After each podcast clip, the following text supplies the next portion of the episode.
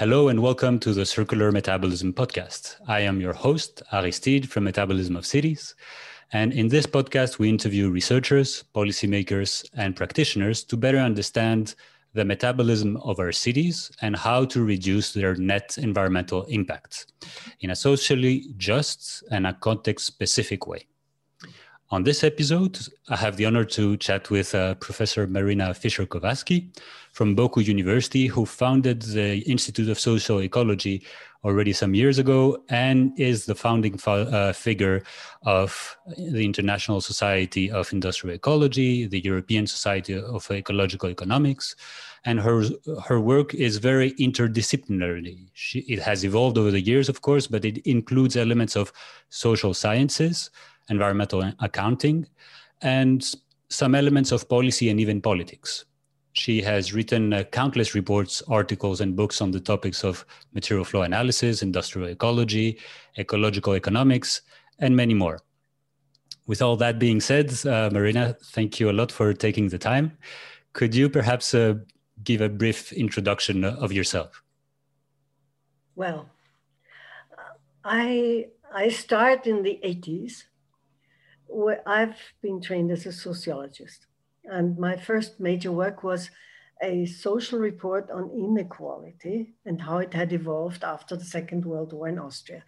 So this report mm, was controversial, but in many ways well received. And this trained me to use, on the one hand, all kinds of public statistics. On the other hand, uh, to utilize the discourse between policymakers and scientists to, to make things change. And my next step was at OECD in Paris. I was involved in the program. Uh, it was not social indicators, it was quality of life and social indicators or something like that. I did a lot of work there. I loved it. But all of a sudden, the United States of America found that this program is superfluous because if money if people have money, they live well, and it's not necessary to inquire into all other aspects of their living. So this was frustrating for me, as you can imagine.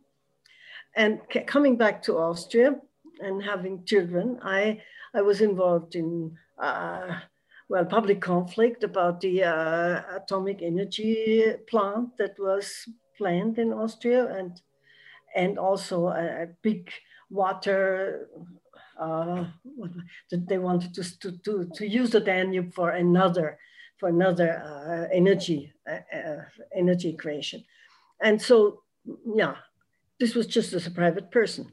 All of a sudden, two uh, publishers uh, wrote me a letter. Why don't I do a report on inequality in in environment, and why don't I do yeah?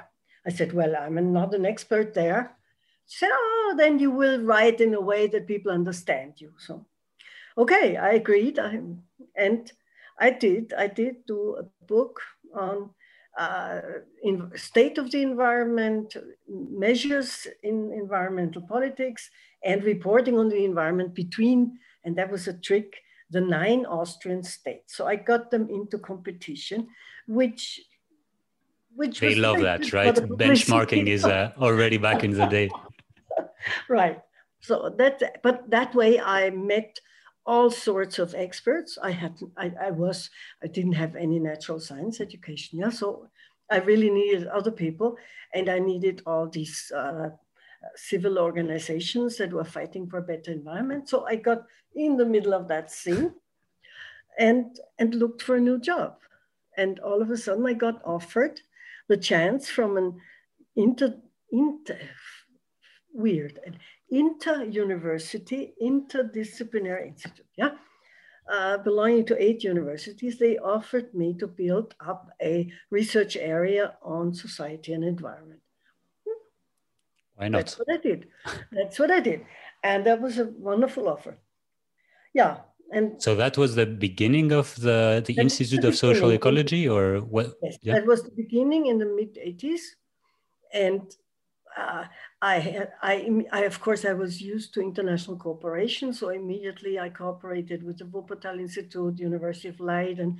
So I found international partners to develop a new agenda. And I had learned while doing this report on the Austrian environment, I had learned that everybody was crazily focused on wastes and emissions.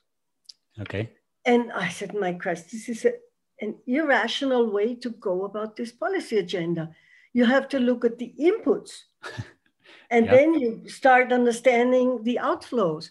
And it makes no sense to stare at thousands of potentially uh, uh, poisonous or whatever outputs without looking at the amounts of inputs and regulate them and not the other.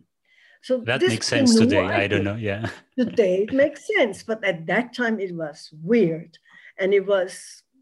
There were a few intelligent officers in the Austrian Ministry of Environment who found that smart, and helped me or financed certain research. Yeah. So how it started. That's how it started. And so was that like a, a first uh, material flow analysis you would say back in the day? Yeah. Yes, we did. I think worldwide the first material flow okay. analysis for Austria in '88, I think.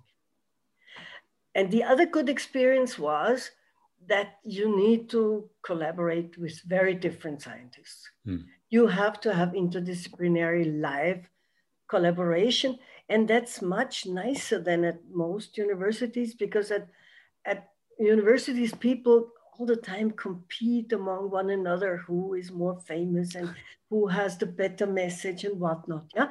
But if you depend on a physicist to explain to you why or how you can resolve a certain problem, and to a chemist and to a biologist and botanist and, and agrarian scientist and whatnot, you don't compete with them. That's foolish. Yeah. You accept their, their specific knowledge and by asking them questions that are unusual for them, they learn too. And that's how team building evolved. And my original team from the early 90s or late 80s, I mean, many of them are still in my team.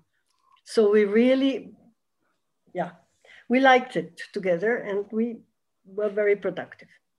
But it's funny because normally or frequently it's the engineers that measure flows mm-hmm. and then they want to somehow fit it with society and then they they just want social scientists to uh, exactly. kind of prove that they have taken it into account but it's at the mm-hmm. very end in right. your case you you kind of changed the whole perspective and and right. you went towards let's say the natural science or the the accounting persons and i, I think this uh, shows and this has a completely different perspective into it. So I don't know if how did they uh, welcomed a social scientist uh, back in the day? Well, I was older. I was very experienced. I was a good fundraiser, and I was a good organizer. So they were happy I was there. I had very, very few conflicts. It was amazing. Yeah. The, I mean, there were some people who who didn't fit or he left early or something. Yeah. But basically, we really grew together, and now it's 40 people, and uh, it's it's still a very lively institution. Yeah.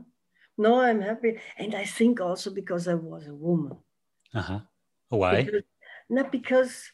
Uh, males don't feel immediately challenged and competed by a woman. Okay. I see that. Uh, I say that because you are Aristide. I have a very nice project in Greece where I yeah. investigated the island for 20 years. And there I learned the message never have more than two male Greek males together. you need a third woman. Otherwise, they will only fight and not get your agenda going. It's it's crazy. I mean, but Austrians are not so on like this, but not as extreme as the Greeks sorry for nationalism. no, no, yeah, I, I, feel you. I understand what you say. Um, so, how did? So I can imagine because I in one of the the books, I think it was in the Handbook of Industrial Ecology, you wrote a bit the history of industrial ecology, yep. um, and of course you you kind of talk about metabolism and you talked about Marx and how he mm-hmm. used it at the the, the, the late uh, 19th century. Um, mid, mid. That's yeah, already 80s, or something like that. Yeah. Manifesto in 44. Yeah. So it's really early. Huh? And so was Liebig that? Was, sorry, come again. Liebig was his inspiration for this. Hmm. Yeah. So the, the biologist Liebig who invented the word metabolism, right? Who, yeah, and who was discussing this problem of separation of inputs, of, of, of physical separation of inputs and outputs by sort of flooding uh, the waste, the, the effluents into the seas and uh, gaining the food from land and not fertilizing the land with the effluents from food. Yeah, so this was the early idea by Liebig yeah, and Marx read that and picked that up and incorporated that into his thinking. That's and and did you in when you studied, for instance, did did you read this about metabolism and kind of made a link already in your mind with the term? Yeah. I think metabolism was that was one of the natural science insights that was very uh, impressive for me and very logical. Yeah and I, I think I carried that right along from my early times. Yeah, I think it's well, it's a nice metaphor. It's an easy metaphor for collaboration, probably that exactly. that a social scientist, a natural scientist can easily see yeah. what what we mean, you know, with a metabolism. Exactly. Exactly. Um, so I'm interested. So, so, how because it was in 2001, I think that the um, that Eurostat published their economy-wide uh, MFA, mm-hmm. and this was, of course, partly done thanks to your work and the work of your team. Um, so I'm, I'm wondering what was the discussion? How did you manage to convince Eurostat to, to have a because they already had, I guess, a state of the environment reports and environmental reporting, but having a systemic accounting. How how what were the the discussions back in the day uh, about this? it was very similar like in Austria. I mean, they were also suffering from these thousands of effluents and emissions and, and waste, yeah? And they could not come to grips with it. It was a miserable statistics. Every country did it differently. Uh, the distinctions were not clear. The, the, the amounts, the measure, the, even the measurement units were not, it was terrible, yeah?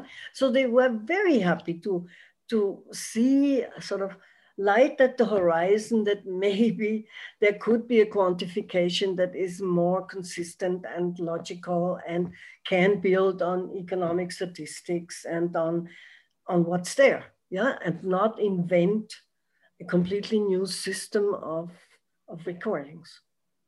So it was and quite This was also easy good then. for the economists. They Yeah. understood that this was something that I mean, they of course only wanted it in money and not in tons, yeah, or in joule, yeah. Never mind. But it was it was uh, something that communicated well between the di- disciplines and with the and with the officers who had to deal with the with the st- existing statistics and suffered from them, yeah.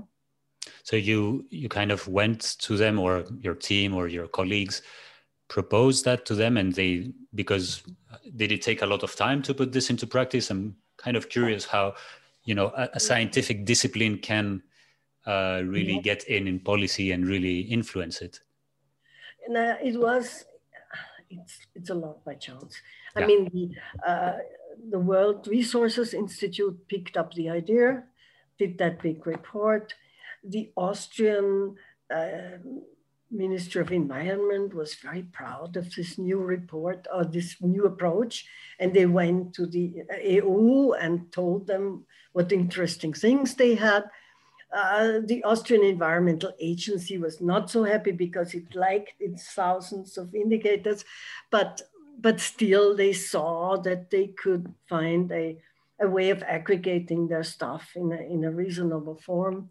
So it it was not against much resistance. It was some didn't understand it or or yeah, but it it went smoothly as mm. far as I remember.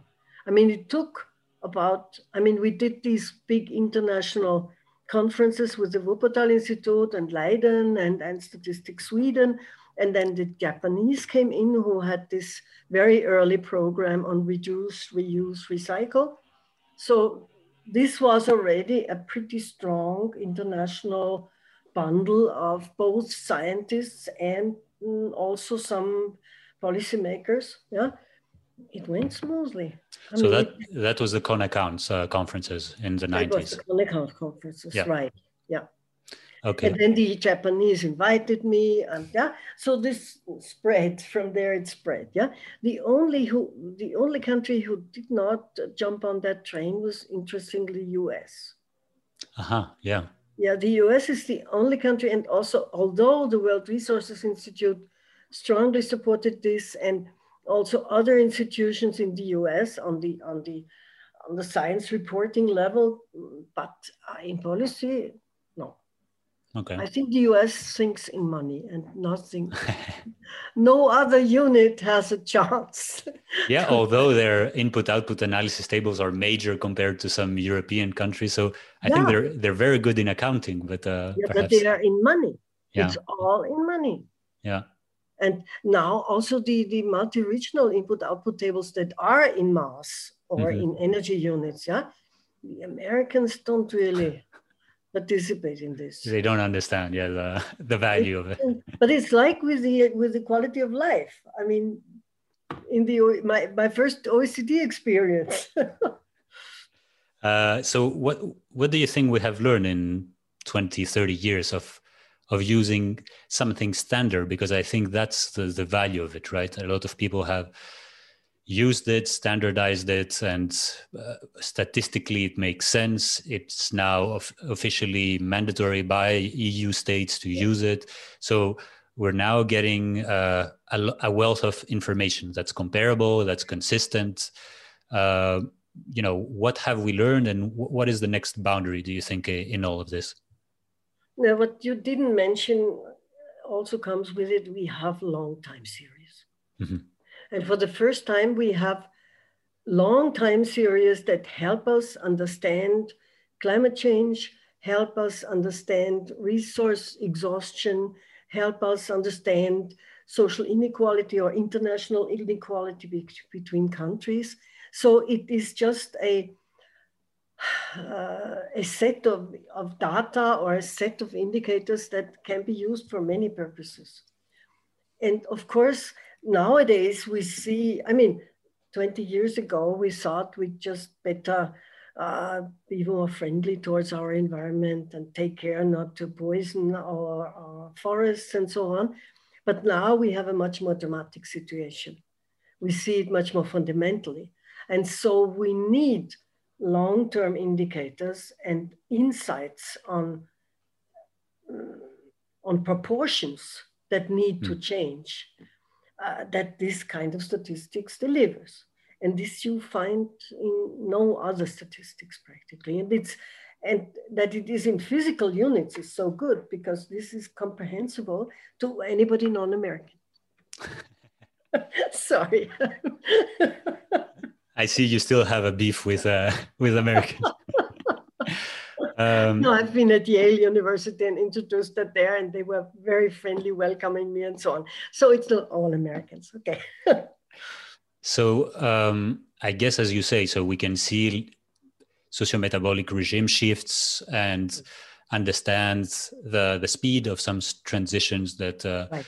You know, back in the day, took 60 years. Now it takes 20 years to change from one um, I don't know, yeah. energy energy career to another, and uh, Naya, may I say something to yeah, this? Yeah, please, please. This is exactly what I'm doing at the moment. Okay. I'm now studying the uh, duration of energy tr transitions in the past. Mm -hmm. And so, you know, that started with the Dutch and the English in the 15th, 16th century.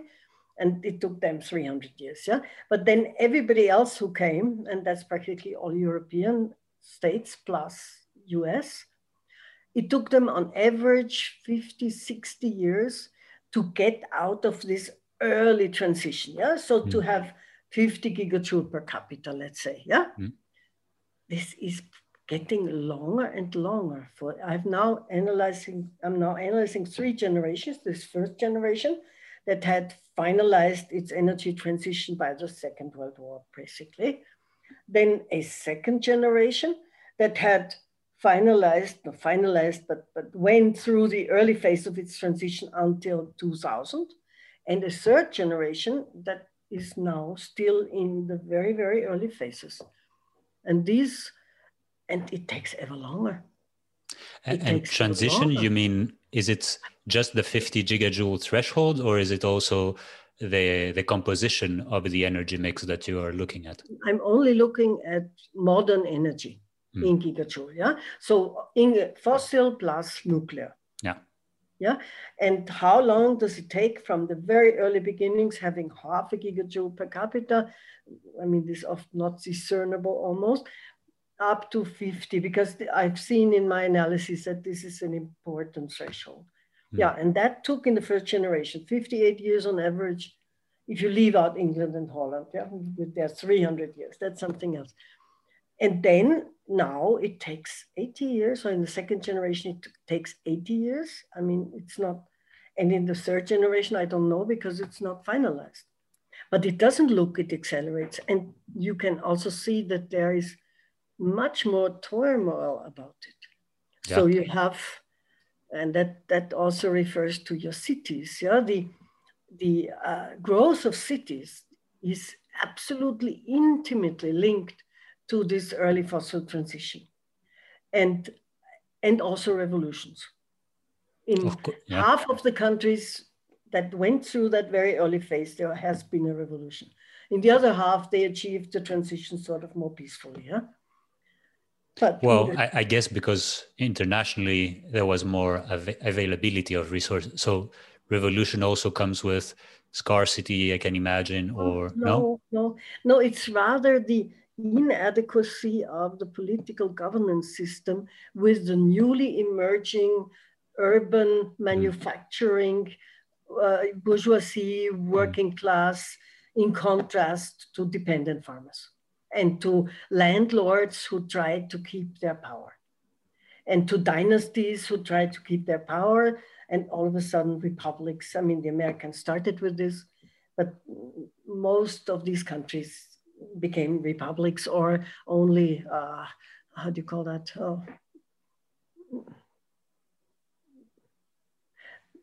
Constitutional monarchies. Yeah. yeah. Yeah. yeah. So it, it was about politics, yeah, and it was about about freedom of thought, freedom of separation of state and religion, etc., uh, etc. Et that was the that was the issue, and that would that could crystallize in the cities because there was a communication base for it. There were lots of people together who could communicate and who were confronted with new situations and responded to them politically and communicatively. And this happens now too in, in say Nigeria or Uganda or whatever. But in this that they belong to the third generation. They still have four gigajoule. You know, we have 400. Yeah. No, Americans have 400. The Europeans have 200 gigajoule fossil fuels. Yeah. Uh, and they have much more backlashes, interventions from colonial powers, uh, interstate competitions, uh, rivalries, be tribal rivalries, religious rivalries. Yeah, it's inter. I mean, I'm I'm just now analyzing. It's very interesting for me. I will. I have to deliver by mid March.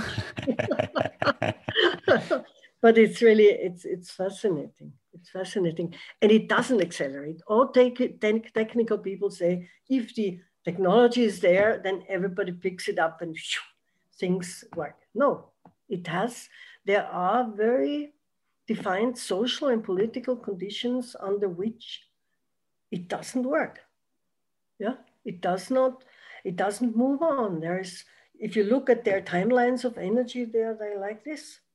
And do you think it's only external factors? You'll see, is it, is it also internal factors? How much is a is the balance? It's also internal. I mean, yeah. Uh, with the with the transition to fossil fuels, there was everywhere there was an explosion of population. That's what uh, Malthus uh, commented upon, yeah. And this has to do that on the countryside, people were under strict control of their sexuality. If you were not married, you couldn't have children. If you were married, you could you tried to have many children because you needed their labor power. Mm. In the cities, this system of social control broke down. And so in the early phase, you get huge population growth. And this also happens in African countries, for example, and did happen in Southeast Asian countries. And if this population growth outgrows the energy uh, increase, then you you can't develop a new system of workable cities and workable manufacture, etc. So it's also internal. It's not just, mm. but there's a lot of external intervention. I mean, and now the Latin American uh, environmental and social scientists say there is a kind of reprimarization of Latin American countries. They don't proceed with their manufacture, but they rather proceed with the exploitation of their land and their forests. Yeah. So, yeah, and the, the yeah, it is a complex with, with China being such a major manufacturer. This has uh, created a field where it's difficult for emerging countries to find a reasonable production, uh, industrial production way to, to sustain itself. Mm. They get flooded by cheap imports. No, it, it, it's a complex situation. And now there start interesting publications from Africans even, but Southeast Asia, whether they could circumvent the transition to fossil fuels. Mm. So whether they would be able to uh, shift to renewables without a uh, without further growth in fossil fuels and, and nuclear energy. It's an interesting, I'm a bit skeptical. Yeah. Well, bit... it's difficult because as soon as they they get some type of infrastructure, there's of course some lock-in effects, and they're gonna stay there for 40, 50 years because uh, it's an investment and they need to to stay within it. So, except from, I mean, decentralization of uh, of energy in a lot of cases, it's about renewables. Uh, you don't have a lot of decentralized fossil fuels. Um, so, and the same thing with infrastructure in terms of roads, in terms of material stock. Uh, the more you can make it more modular and more, uh, you know, adaptable, the, the more, the less lock-in effect you will get, and the, the more you can adapt to the needs as well. Because these cities and perhaps we can get to this. I mean these how do we respond to or, yeah. or, or what are your your thoughts and insights about all of these new cities? How do we make them environmentally let's say uh, well perhaps guide this transition this blind Find transition? way. yeah. Mm-hmm. yeah. Now I have been collaborating, and that was a very interesting collaboration in the framework of the International Resource Panel of UN with Mark Swilling, who is a mm-hmm. South African and who was also now involved in the change of government in South Africa and so on, which made him less active as scientist, I tell you, unfortunately. Oh. you can't do everything, yeah. you can't do everything. And we had been uh, we had been together writing a report on the possibility uh, to have completely new cities, new style of cities in the south. And of course, it, it it lives on transport infrastructure. That's one of the main things. But yeah, he had very interesting ideas. I, I think it's also out as a book now. Mm. I haven't read it, I must admit. But we we try to model sort of bifurcations where if you went in another direction, you would be locked in on another path. Mm. And that could be lead you to a different type of cities and a different type of metabolism. And that's what we were trying to, to simulate or to fantasize or uh, yeah, and but he is the expert on this. I'm not really a city expert. My only city I analyzed, really city, was London. Okay. In, in the 80s. And London is good because it records all the inputs that come from outside. It records all the transportations. So it was with other cities, it's terribly difficult to to really estimate their metabolism because so much happens outside and in and out and in and out and difficult. Yeah, but that was an interesting, an interesting exercise on metabolism with a master student of mine who wasn't who wasn't happy that I insisted that he finish that. well, but I helped him, and it was an interesting study. Back in the day, it was very easy to actually do a metabolism because uh, you had you know closed doors and you had the fort i mean you had the, the tolls to enter to the city so you knew precisely the quantities because of taxes once again the money you know so uh, I, I, think back, well 19, 18th or 19th century metabolism is much more easy than 20th or 21st century uh, metabolism. But uh, yeah um, so could but you it's still yeah? very difficult. The the also in 19th 18th century the spanish uh, researchers are very working on this.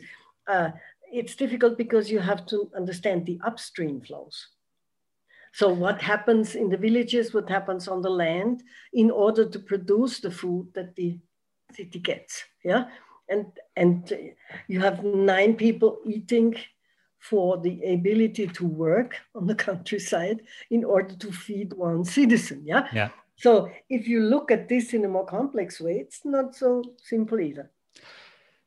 Yeah, but uh, again, yeah. I mean, I'm thinking. I, I wrote, uh, I, I, read the, the papers of uh, Sabine Barles on the social metabolic uh, regimes yeah. of Paris, yeah. and over there there was typically um, they they bought the land or the same thing with uh, matthew gandy where he wrote about new york city and how it evolved over mm-hmm. time we learn how cities are buying land upstream mm-hmm. for the the upstream flows as well so the, right. the the the land is also something interesting in in yeah. knowing all of that uh, yeah.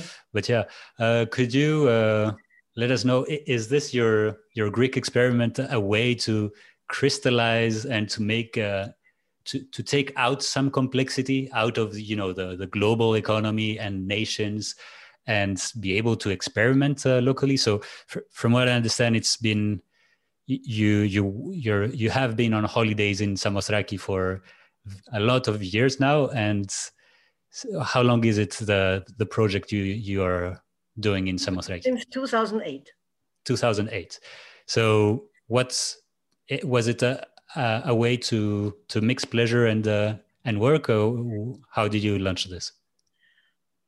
I was I was on the camping going into the about to go into the water, and I was approached by a nice Greek young lady who spoke only hmm, not very well English, and she said I should help them. She has uh, she's looked in the internet, and I'm a scientist, and they have so much trouble because their community burns all wastes openly, and that poisons the whole the whole island. And this is impossible, and they try to stop it, and I should help them. That's how it started. That's how it started, and that's how I got involved. And I said, oh, okay. And she was a very nice woman. I still collaborate with her. Yeah, and as as you see from my biography, I always was interested to not just to write about things or, or understand how things work, but to make a difference. And uh, this island is something where I think I could make a difference. I'm so proud. In, in 2016, the municipality, for the first time in its existence, has issued a program of change. Yeah, with which which I which I consider very reasonable. Yeah, and I had to. And the funny thing, I never learned Greek because I came there when I was 50 or so, and at that age you don't learn such a language. but this was not so bad because I could not fight with people and they couldn't fight with me.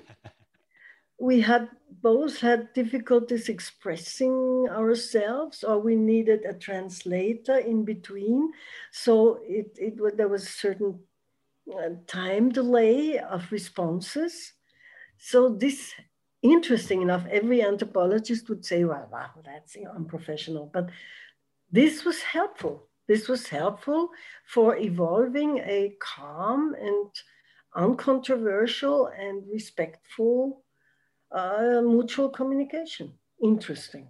I, I, would I wouldn't have thought that, but this is now it's my resume of it. So make... it's beautiful to see, to see, to have a little bit of a hand in making change happen. Yeah, that's that's nice to see. Well, and of course, there's such a nice laboratory to have an island because uh, at least you have, you know, the boundaries which are closed and perhaps a small control to the flows, uh, not all of them, because I can imagine they import a lot of uh, most of the flows, but at least, yeah, the no, because there's so many goats that that's most of the flows. Yeah, yeah, that's most of the flows. But oh, you are of course right that from the commodities uh, the inflows are imports. And uh, perhaps uh, before some last questions, uh, you said about you want to make a change and that this has been perhaps the, the utter motive of a lot of uh, of your work i can imagine that uh, you were also influenced by may 68 and all of this heavy societal movements back in the day I, I don't know whether you feel that these societal movements do a lot of change and whether how do you perceive it today with all of the social movements that are happening? Do do you see any resemblance? Do you feel that do you see something moving along as well? Yeah i think that this uh, uh, i'm sure i'm already tired. This climate movement by the young people is extremely and I think the 68 was also extremely important in changing the communication culture in, in many countries and in ending the Vietnam War and, and, and on.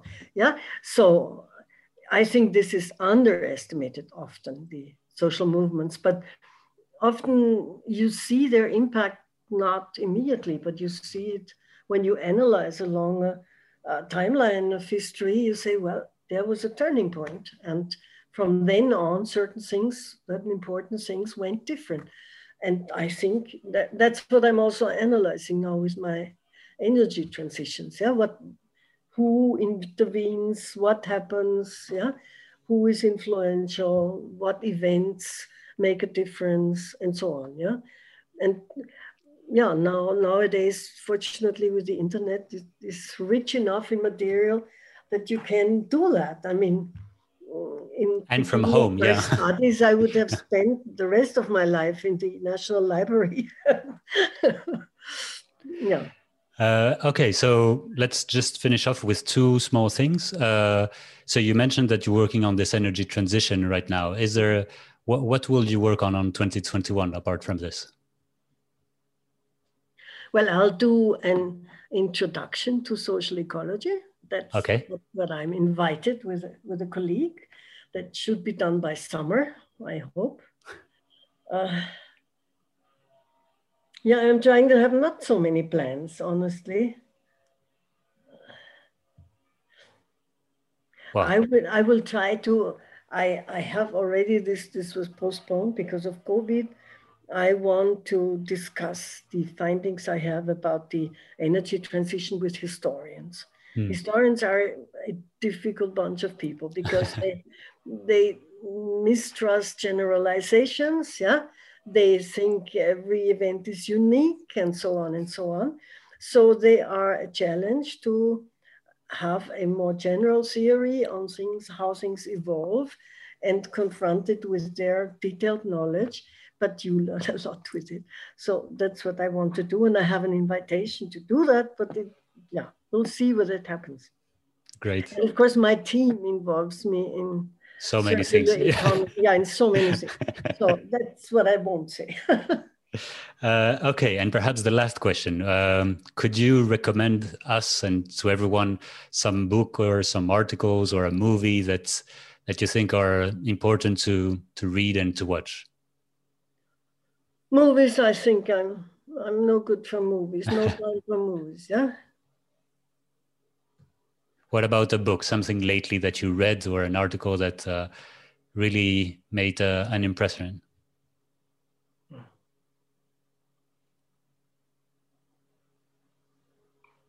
Dude, you ask me too much at the moment when I'm through a full day of working. I mean, our, our book on social ecology is quite a nice book for anyone who is willing to read something like that. And uh, a movie, yeah. Yesterday I heard a podcast by Bob Ayres, who is mm-hmm. 89 or something. Yeah. yeah.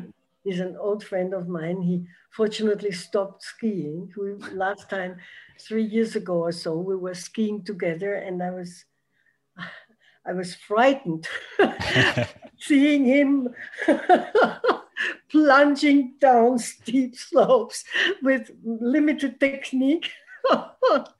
okay, but he doesn't ski anymore, but he is still alive and talkative. I'll try to find that episode that uh, then with, uh, with Bob. If you want, if you want, I can send you the the internet address. Yeah, that would be great. I, I would be very curious to hear it. Yeah, and it's about the evolution of the energy concept. Yeah, and that's quite nice. But he, yeah, it's not so easy to talk at 89. but he's among very alive students who challenge him, and so it's it's fun. Well, thank you so much, uh, Marina, for all of your time and all of your insights thanks everyone as well to to listening until the end of this episode. Uh, please uh, share it with everyone you think it's interesting. And once again, Marina, thank you very much.